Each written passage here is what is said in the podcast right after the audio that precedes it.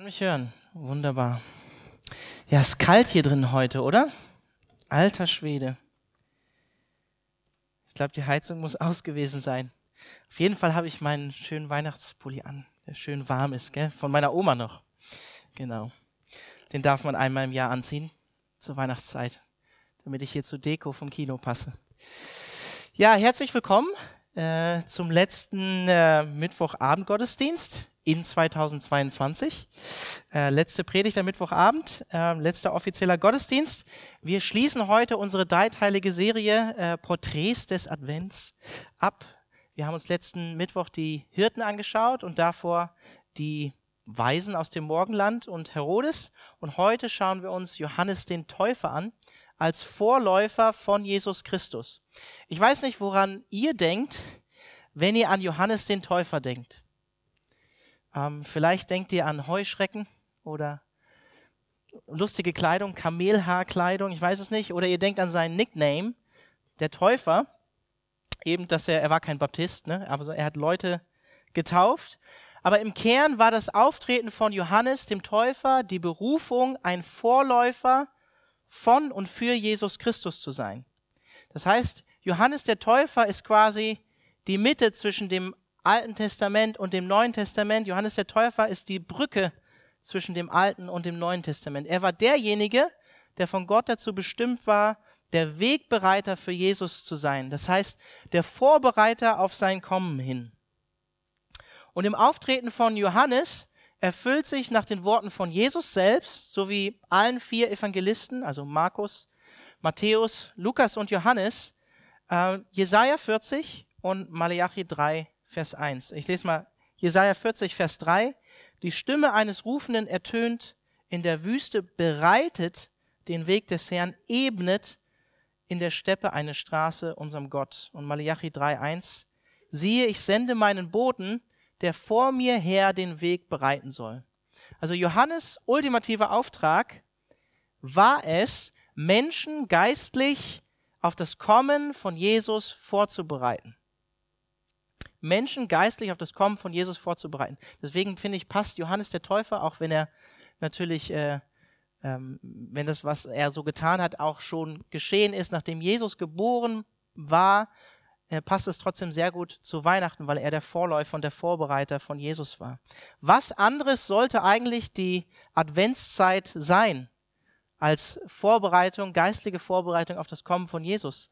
Was eigentlich sollte unsere kurz bemessene Lebenszeit sein als Vorbereitung auf das Kommen von und die Begegnung mit Jesus Christus? Und als Vorbereitung auf Weihnachten 2020, auch mit Hinblick auf den zweiten Advent, damit meine ich jetzt nicht das zweite Kerzchen hier, sondern das Wiederkommen von Jesus, die Wiederkunft von Jesu, möchte ich heute Abend mit euch drei Aspekte ganz kurz und knackig anschauen aus der Botschaft und dem Leben von Johannes, dem Täufer, dem Vorbereiter, Wegbereiter von Jesus. Erstens Umkehr. Ja, Umkehr, Buße, cool. Zeugnis und Demut. Zu, zum ersten Umkehr.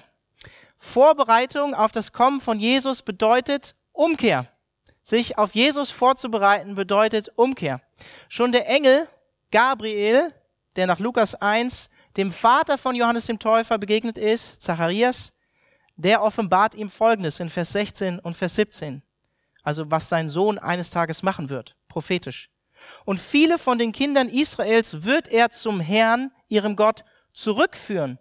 Und er wird vor ihm, das heißt Jesus, hergehen im Geist und in der Kraft Elias, alttestamentlicher Prophet, um die Herzen der Väter umzuwenden zu den Kindern und die Ungehorsamen zur Gesinnung der Gerechten um dem Herrn ein zugerüstetes Volk zu bereiten. Das heißt, hier haben wir auch wieder diesen Aspekt der Vorbereitung und der Wegbereitung auf das Kommen von Jesus hin. Er wird vor Jesus hergehen, um dem Herrn ein zugerüstetes Volk zu bereiten. Und diese Vorbereitung geschieht vor allem in der Umkehr zu Gott, so wie er das äh, auch hier sagt, der Engel. Johannes wird viele zu dem Herrn, ihrem Gott, zurückführen. Nichts anderes ist Buße. Ne? Umkehr, die Richtung ändern. Ich habe vorher so gelebt und jetzt gehe ich in die andere Richtung. Ich habe mich von Gott abgewandt, jetzt bewege ich mich wieder auf Gott zu. Er wird viele zu dem Herrn, ihrem Gott, zurückführen. Was zur zwischenmenschlichen Versöhnung führen wird. Hier ist ein Zitat aus Malachi 3, Vers 23 bis 24, dass die Herzen der Väter sich den Kindern wieder zuwenden und die Kinder sich den Vätern wieder zuwenden, meint wahrscheinlich so viel wie zwischenmenschliche Versöhnung. Und dann heißt es hier auch, dass äh, die Gott ungehorsamen wieder zur rechten Besinnung kommen werden. Das heißt, wieder auf Gott hören werden, wieder Gott äh, und sein Wort zum Beispiel ernst nehmen werden. Und Umkehr war auch die Hauptmessage von Johannes und war auch der Grund seiner Tauftätigkeit. Wir lesen in Lukas 3, Vers 3. Und Johannes kam in die ganze Umgegend des Jordan und verkündigte eine Taufe der Buße oder Umkehr. Hier steht dieses griechische Wort Metanoia, also das Denken ändern, eine Taufe des Denkenänderns zur Vergebung der Sünden.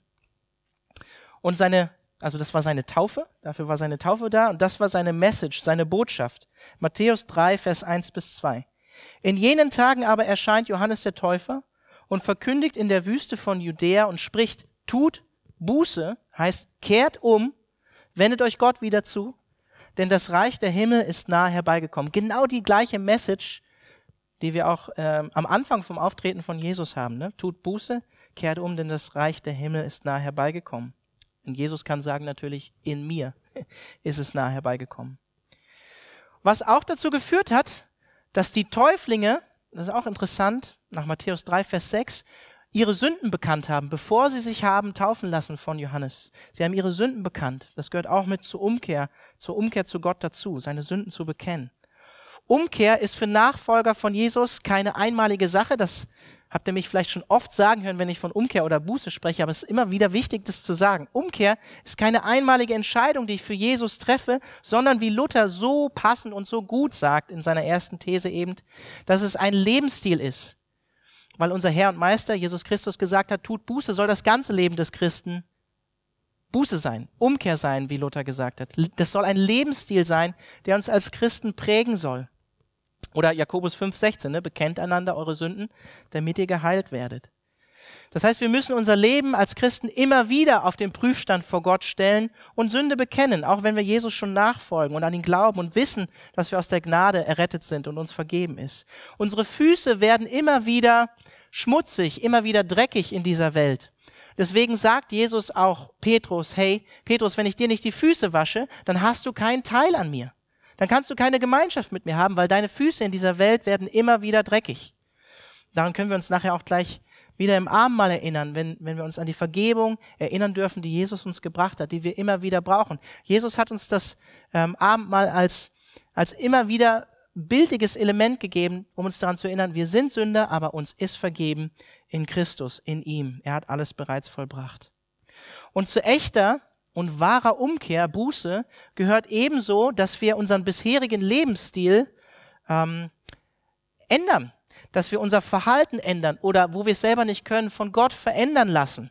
Das war auch äh, verbunden mit dem Auftreten von Johannes dem Täufer, fand ich ganz interessant, als ich so die Evangelien durchgeguckt habe gestern. Lukas 3, Vers 10 bis 14, also zu wahrer Umkehr gehört ein veränderter Lebensstil. Da fragten ihn Johannes, also die Volksmenge, und sprach, was sollen wir denn tun, Johannes? Und er antwortete und sprach zu ihnen, wer zwei Hemden hat, gebe dem, der keines hat. Und wer Speise hat, der mache es ebenso. Das heißt, ne, so wie in den Worten von Jesus, geben ist seliger als nehmen. Nicht nur an Weihnachten, sondern generell. Es kamen auch Zöllner, um sich taufen zu lassen. Die waren ja gar nicht gut angesehen, weil die oft mehr Geld genommen haben, als sie hätten nehmen sollen. Waren vor allen Dingen nicht bei den Juden gut angesehen und sprachen zu ihm, Meister, was sollen wir tun? Und er sprach zu ihnen, fordert nicht mehr, als was euch vorgeschrieben ist. Das heißt, stehlt nicht, hört auf damit, sondern lebt ehrlich und integer. Und es fragten ihn aber auch Kriegsleute, Soldaten, und sprachen, und was sollen wir tun? Und er sprach zu ihnen, misshandelt niemanden, erhebt keine falsche Anklage und seid zufrieden mit eurem Sold, der euch gegeben ist. Das heißt, Missbraucht eure Stellung als Soldat nicht. Liebt euren Nächsten. Gebt kein falsches Zeugnis und seid mit dem zufrieden, was Gott euch gegeben hat. Das sagt er ihnen hier. Also zu wahrer Buße und Umkehr gehört, dass wir ähm, unser Leben verändern lassen, unser Verhalten ändern. Natürlich mit Gottes Hilfe. Und mit Blick auf Weihnachten dieses Jahr 2022 darfst du dich ganz persönlich fragen, wie hier im Text, was soll ich tun? Was, was, soll, was soll ich tun, Jesus? Wo, was musst du in meinem Leben vielleicht verändern? Womit musst du vielleicht brechen? Was würde Jesus dir vielleicht sagen? Und da darfst du einfach mal in dich gehen. Das weiß ich nicht. Aber du darfst dich auch fragen, und das finde ich für mich persönlich oder finde ich, wenn wir Jesus schon länger nachfolgen, auch immer wieder herausfordernd, wo darfst du wachsen, Gutes zu tun? Also nicht nur Böses lassen, sondern wozu bin ich berufen als Christ, wenn ich das Licht sein soll, was Jesus in mich hineingelegt hat? Die Freude, die Jesus in mich hineingelegt hat, das Leben, was Jesus mir geschenkt hat, die Vergebung, die ich mit anderen teilen darf, auch indem ich Gutes tue. Das Problem dabei ist meistens nicht, dass wir nicht wissen würden, was richtig ist als Christen, also dass wir uns fragen, was sollen wir eigentlich tun? Die meisten von uns wissen das eigentlich, sondern dass wir das Gute, was wir tun sollten, schlicht und einfach unterlassen zu tun. Man nennt das auch Unterlassungssünde. Ne? Wir, wir wissen häufig, was richtig ist, aber tun es einfach nicht, unterlassen es. Wo darfst du wachsen darin, Gutes zu tun? Ich finde das sehr herausfordernd. Nicht nur aufhören und mit Sünden brechen, sondern ja, was will Gott eigentlich von mir, was ich Gutes tue? Denk mal drüber nach. Mit Blick auf das zweite Kommen von Jesus, also seine Wiederkunft, auf das wir heute noch warten und das uns bevorsteht, mahnt Petrus uns auch deshalb. 2. Petrus 3, Vers 11 und Vers 14, ich lese aus der neuen Genfer Übersetzung. Da geht es darum, dass Jesus wiederkommt und dass diese Welt vergehen wird, wenn er wiederkommt. Er kommt nicht dann als kleines Baby, sondern als ähm, verherrlichter König. Und da sagt Petrus uns und mahnt uns, wenn das alles auf diese Weise vergeht, diese Welt, im Kommen, im zweiten Kommen von Jesus, wie wichtig ist es da, dass ihr ein durch und durch geheiligtes Leben führt, ein Leben in der Ehrfurcht vor Gott. Und dann Vers 14, weil ihr also auf diese Dinge wartet, liebe Freunde, setzt alles daran, euch vor dem Herrn als untadelig und ohne Makel zu erweisen, als Menschen, die Frieden mit ihm haben. Äh, Petrus meint hier nicht, dass wir durch unser Lebensstil gerechtfertigt werden oder durch unseren Lebensstil heilig vor Gott sind. Das ist allein Christus, der uns ohne Makel vor Gott dastehen lässt. Aber er ermahnt uns hier ein Leben zu führen, in dem Bewusstsein der Ehrfurcht vor Gott, auch an ähm, uns heiligen zu lassen durch den Heiligen Geist und ähm, mit Gott im Frieden zu sein. Deswegen möchte ich einfach auch dir jetzt diese Frage stellen. Hast du Frieden mit Gott? ob du schon Gott kennst und Jesus nachfolgst oder nicht, dann, wenn du Jesus noch nicht nachfolgst, hast du keinen Frieden mit Gott. Weil es gibt Frieden mit Gott nur durch Jesus Christus. Und wenn du Jesus nachfolgst, sind die Dinge derzeit, jetzt, heute, so wie du hier sitzt, bereinigt mit ihm.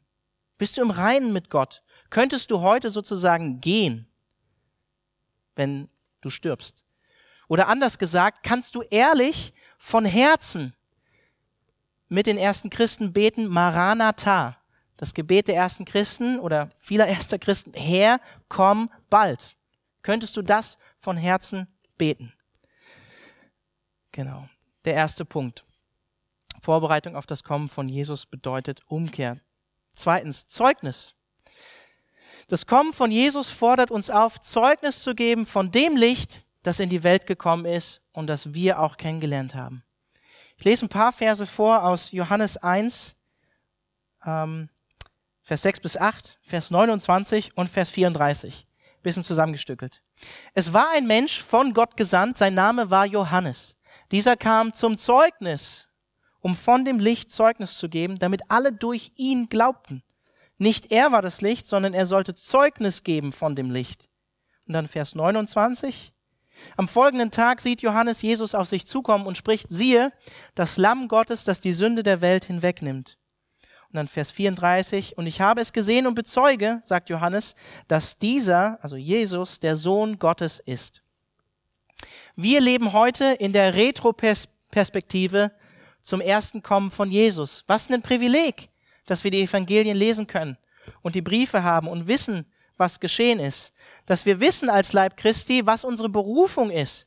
Wir lesen Matthäus 28, Lukas 24, Markus 16, Johannes 20 und wir wissen, dass auch wir ja, zunächst mal die zwölf Apostel, aber dass auch wir von Gott gesandt sind. Dass wir von Gott gesandt sind zum Zeugnis von dem einen Licht der Welt, Jesus Christus, damit Menschen in der Welt durch uns glauben, dass Jesus die Sünde der Welt hinweggenommen hat und dass er Gottes Sohn ist. Das ist unsere Berufung als Leib Christi in dieser Welt. Wir wissen, dass Jesus gekommen ist und warum Jesus gekommen ist. Und wir wissen auch, dass er wiederkommen wird als verherrlichter König und Richter dieser Welt. Meine Berufung als Beispiel als Pastor oder einer der Pastoren hier dieser Gemeinde ist auf Jesus hinzuweisen. In gewisser Weise ist nichts anderes meine Berufung. Meine Berufung ist immer wieder euch auf Jesus hinzuweisen. Es geht nicht um mich oder die anderen hier Leiter in der Gemeinde, es geht um Jesus Christus. Im gewissen Sinne ist nichts anderes meine Berufung. Es geht darum, auf Jesus hinzuweisen. Und so ist es auch mit dir. Das ist deine eigentliche Berufung, auf Jesus hinzuweisen. Und in Bezug zur Sonntagspredigt, äh, falls ihr am Sonntag im Gottesdienst wart, ich hatte da auch die Ehre in der Apostelgeschichte weiterzumachen, Weihnachten ist eine echte Chance. Weihnachten ist eine echte Chance, um mit Menschen über, das, über den Glauben zu sprechen. Auch mit Leuten, denen du vielleicht nahestehst, mit denen du jetzt in der Weihnachtszeit vielleicht zusammenkommen wirst, um, weil einfach die Menschen offener sind, um über den Glauben zu sprechen. Es ist einfach eine echte Chance. Gib Menschen nicht auf, die du vielleicht so die letzten Jahre abgesch abgeschrieben hast, vielleicht schon innerlich. Ähm, Gott arbeitet äh, an ihnen. Und wir haben das letzte Woche auch bei den Hirten gesehen, die hatten eine Begegnung mit Jesus. Und die haben diese frohe Botschaft, finde ich so spannend, auch in, in, ihr Umfeld weitergetragen. Sie haben dieses, dieses Kind in der Krippe gesehen und ja, sie hatten die Begegnung mit Engeln und so. Und äh, man, ja, Gott offenbart sich ihnen auf wunderbare Weise. Aber sie konnten danach gar nicht anders, als das, was sie gesehen haben und gehört haben, mit anderen Menschen zu teilen. Und ja, wir wollen das auch tun. Wir wollen das äh, nächsten Mittwoch tun. Ab 19 Uhr wollen wir uns hier treffen, hier in der Gemeinde. Ihr könnt auch gerne schon ab 18.30 Uhr kommen, zum, um, damit wir gemeinsam vorher beten können. Wenn ihr wollt, auch ab 18 Uhr, um einfach mit vorzubereiten. Und dann wollen wir einfach auf die Straße gehen und Leuten Punsch austeilen, äh, einen Flyer, wo es, wo es darum geht, worum geht es um, am Weihnachten und ähm, ja, sie einfach segnen, mit ihnen ins Gespräch kommen, ähm, ihnen Cookies verteilen. Es gibt da hinten auch gleich noch eine Liste, wo ihr euch eintragen könnt. Wenn ihr Kekse mitbringt, könnt ihr noch einen Bibelvers dazu machen und die Leute einfach einladen, um ja, um ins Gespräch zu kommen über Weihnachten. Was war an Weihnachten? Was ist da passiert? Warum feiern wir das eigentlich? Ist Santa Claus geboren oder was ist passiert? Ähm, oder wurde Coca-Cola erfunden? Wir wissen es nicht genau. Auf jeden Fall, es geht darum, äh, Jesus bekannt zu machen in dieser Zeit. Also deswegen sei dabei. Und danach wollen wir ab 20 Uhr Gemeinschaft haben drüben im Heimathafen. Das heißt, wir nehmen uns eine Stunde Zeit, um einfach ja, einen Outreach zu machen, wie man in der Calvary Slang sagt, im Denglisch. Also evangelistisch aktiv sein. Genau, also herzliche Einladung dazu. Zeugnis. Wir sind berufen dazu, auch Zeugnis zu sein, so wie Johannes. Und drittens Demut. Das Kommen von Jesus macht unsere Herzen demütig vor Gott. Ich finde, also über Johannes kann man eigentlich so viel sagen. Ich habe mir vorgenommen, nur 25 Minuten heute etwas zu sagen. Ich hoffe, ich schaffe das. Ähm, in der Person von Johannes sehen wir auch, dass er nicht nur große Worte gemacht hat, ja, hier äh, an der Kanzel stand und den Leuten gepredigt hat, sondern wir sehen, dass sein Leben, so wie er gelebt hat mit seinem Bekenntnis und dem, was er gesagt hat, in Einklang war. Das hat zusammengepasst bei Johannes dem Täufer. Und ein Charakterzug, finde ich, der bei ihm besonders hervorsticht, ist seine absolute Demut vor Gott. Einfach zwei Beispiele. Markus 1, Vers 7, ganz bekannt, ne? Und er verkündigte und sprach, es kommt einer nach mir, der stärker ist als ich, und ich bin nicht würdig, ihm gebückt seine Schuhriemen zu lösen. Es war noch nicht mal eine Aufgabe von Sklaven damals das zu tun, jemanden anders die Schuhe auszuziehen. Und er sagt, ich bin nicht mal, ich bin nicht würdig, ihm gebückt seine Schuhriemen zu lösen. Und dann Johannes 3, Vers 27 bis 30. Johannes antwortete und sprach, ein Mensch kann sich nichts nehmen, es sei denn, es ist ihm vom Himmel gegeben. Mit anderen Worten, mein Dienst, der kommt eh von Gott gibt gar keinen Grund, stolz zu sein auf das, was ich oder Gott mit, durch mich tut, sagt Johannes. Oder was Gott mir anvertraut hat. Oder dass Leute mir nachfolgen und sich taufen lassen. Gibt keinen Grund, stolz zu werden, weil es kommt eh von Gott. Ihr selbst bezeugt mir, dass ich gesagt habe, nicht ich bin der Christus, sondern ich bin vor ihm hergesandt. Wer die Braut hat, der ist der Bräutigam. Der Freund des Bräutigams aber, der dasteht und ihn hört, ist hoch erfreut über die Stimme des Bräutigams. Diese meine Freude ist nun erfüllt. Und dann Vers 30. Er muss wachsen, ich aber muss abnehmen. Starke Aussage von Johannes. Damit meinte Johannes übrigens nicht, dass man an Weihnachten zunimmt und er deswegen abnehmen muss. Ähm, ihr kennt das, ja? Wenn man keinen Sport dann auch noch macht zu der Zeit. Johannes sagt das hier natürlich in Bezug auf den ihn überflügelnden Dienst schon von Jesus Christus, der ja ihn über, übertroffen hat schon, weil Jesus schon mehr Leute zu der Zeit dann nachgefolgt sind. Menschen, die Gott mächtig gebraucht, machen nicht viel aus sich, so wie Johannes, damit Jesus allein verherrlicht und geehrt wird. Und weil es ein göttliches Prinzip ist, dass Gott diejenigen erhöht, die sich selbst erniedrigen und umgekehrt, kann Jesus trotzdem über Johannes sagen, Lukas 7, Vers 28, denn ich sage euch, unter denen, die von den Frauen geboren sind, gibt es keinen größeren Propheten als Johannes den Täufer, sagt Jesus über ihn. Für Johannes war es eine Freude, selbst zurückzutreten. Für ihn war sein Auftrag erfüllt, nachdem, nachdem er die Hochzeit vorbereitet hatte und ein Volk vorbereitet hat für Jesus. Ne? Das sagt er hier in, in Johannes. Damit äh, Jesus größer werden konnte. Das war für ihn eine Freude, Jesu Ansehen wachsen zu sehen und seines abnehmen zu sehen. Und wenn wir an das erste Kommen von Jesus denken, dann sehen wir, wie demütig auch Gottes Sohn zu uns gekommen ist. Die Umstände, in die Jesus hineingeboren wurde. Man stellt sich dort andere Dinge vor, als ähm, dass er keinen Raum hatte und dass er in, eine, in einen Futtertrog gelegt, gelegt wurde. Man stellt sich für jemanden wie den Gottessohn was ganz anderes vor als das. Nein, er ist in, in, in äh, schwierige Umstände geboren worden. Oder die, allein die unbegreifliche Tatsache, dass der allmächtige Gott, der Himmel und Erde geschaffen hat, in Jesus Christus Schöpfung wird, Mensch wurde, zu uns kommt. Unbegreiflich. Das sollte unsere Herzen demütig vor uns selbst machen, vor unserem Nächsten und vor allem vor Gott, dass Gott diesen Weg gegangen ist in Jesus Christus. Und wenn wir Jesus eines Tages in seiner Herrlichkeit gegenüberstehen werden, werden wir, wie wir es in dem Lied auch gesungen haben, unsere Kronen, unser Ego vor ihm niederlegen, uns niederwerfen und ihn anbeten. Und wir werden ebenso auch Rechenschaft ablegen müssen über unser gesamtes Leben. Und das sollte uns schon heute demütig machen und uns auch prä positiv prägen bis zu unserem Lebensende. Weil auch wir vor dem Richterstuhl Christi erscheinen müssen, auch wir als Christen, ähm, um, damit Gott prüfen kann, was wir in unserem Leben getan haben. Auch wir werden vor dem Richterstuhl Christi er erscheinen. 2. Korinther 5, Vers 10. Also das ist so die, die Botschaft und das Leben, äh, was ich für euch so heute Abend aus Johannes dem Täufer mitgebracht habe. Äh, Umkehr, Weihnachten vorbereiten auf das Kommen von Jesus bedeutet Umkehr. Ähm, sich auf das Kommen von Jesus vorzubereiten bedeutet auch Zeugnis zu geben von dem Licht, was in die Welt gekommen ist. Und es bedeutet auch, dass unsere Her Herzen demütig vor Gott sind. Und wenn wir an Jesus und sein demütiges Kommen denken, viele von euch müssen vielleicht so an Philippa 2 denken, wenn wir daran denken, ähm, und für den war Johannes nur der Wegbereiter, dann müssen wir ebenso noch viel mehr ans Kreuz denken, an sein demütigeres Sterben am Kreuz für unsere Schuld. Und Jesus hat das gesagt in Johannes 10. Niemand hat ihn dazu gezwungen, das zu tun. Er hat sein Leben freiwillig für uns gelassen. Er hat gesagt, niemand nimmt das Leben von mir, ich gebe es selber hin, ich lasse es von mir aus. Das ist Demut. Und schon zu Beginn, das hatte ich auch schon gesagt oder zitiert, von Jesu irdischem Dienst prophezeit Johannes über Jesus. Ich möchte es einfach nochmal sagen. Es war am Anfang seines Dienstes, siehe das Lamm Gottes, das die Sünde der Welt hinwegnimmt. Dazu kam Jesus letztlich in die Welt. Mit dem Ziel des Kreuzes kam Jesus schon in die Welt. Und dafür war Johannes der Wegbereiter und Zeuge. Und davon sollen auch wir als sein Leib Zeuge in der Welt sein Zeugnis ablegen.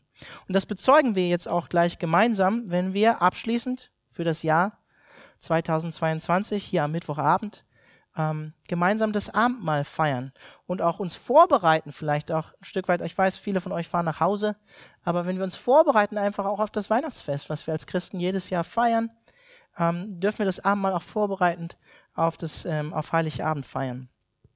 1. Korinther 11, Vers 26 erinnert uns, denn so oft ihr von diesem Brot esst und aus diesem Kelch trinkt, verkündigt ihr den Tod des Herrn, bis er wiederkommt. Das tun wir heute Abend hier im Abendmahl. Wir, wir bekennen uns zu Jesus Christus und bezeugen, ja, er ist wahrhaftig für uns gestorben, für unsere Schuld. Und wenn wir bereits von neuem geboren sind, wenn wir zu Jesus gehören, dann bezeugt dir auch der Heilige Geist, wenn wir das gleich feiern, immer wieder neu im Abendmahl, dass Jesus tatsächlich das Lamm Gottes ist und dass er tatsächlich für dich persönlich ähm, deine Sünde hinweggenommen hat, so wie Johannes das auch prophezeit. Amen. Sehe, 25 Minuten steht auf meiner Uhr.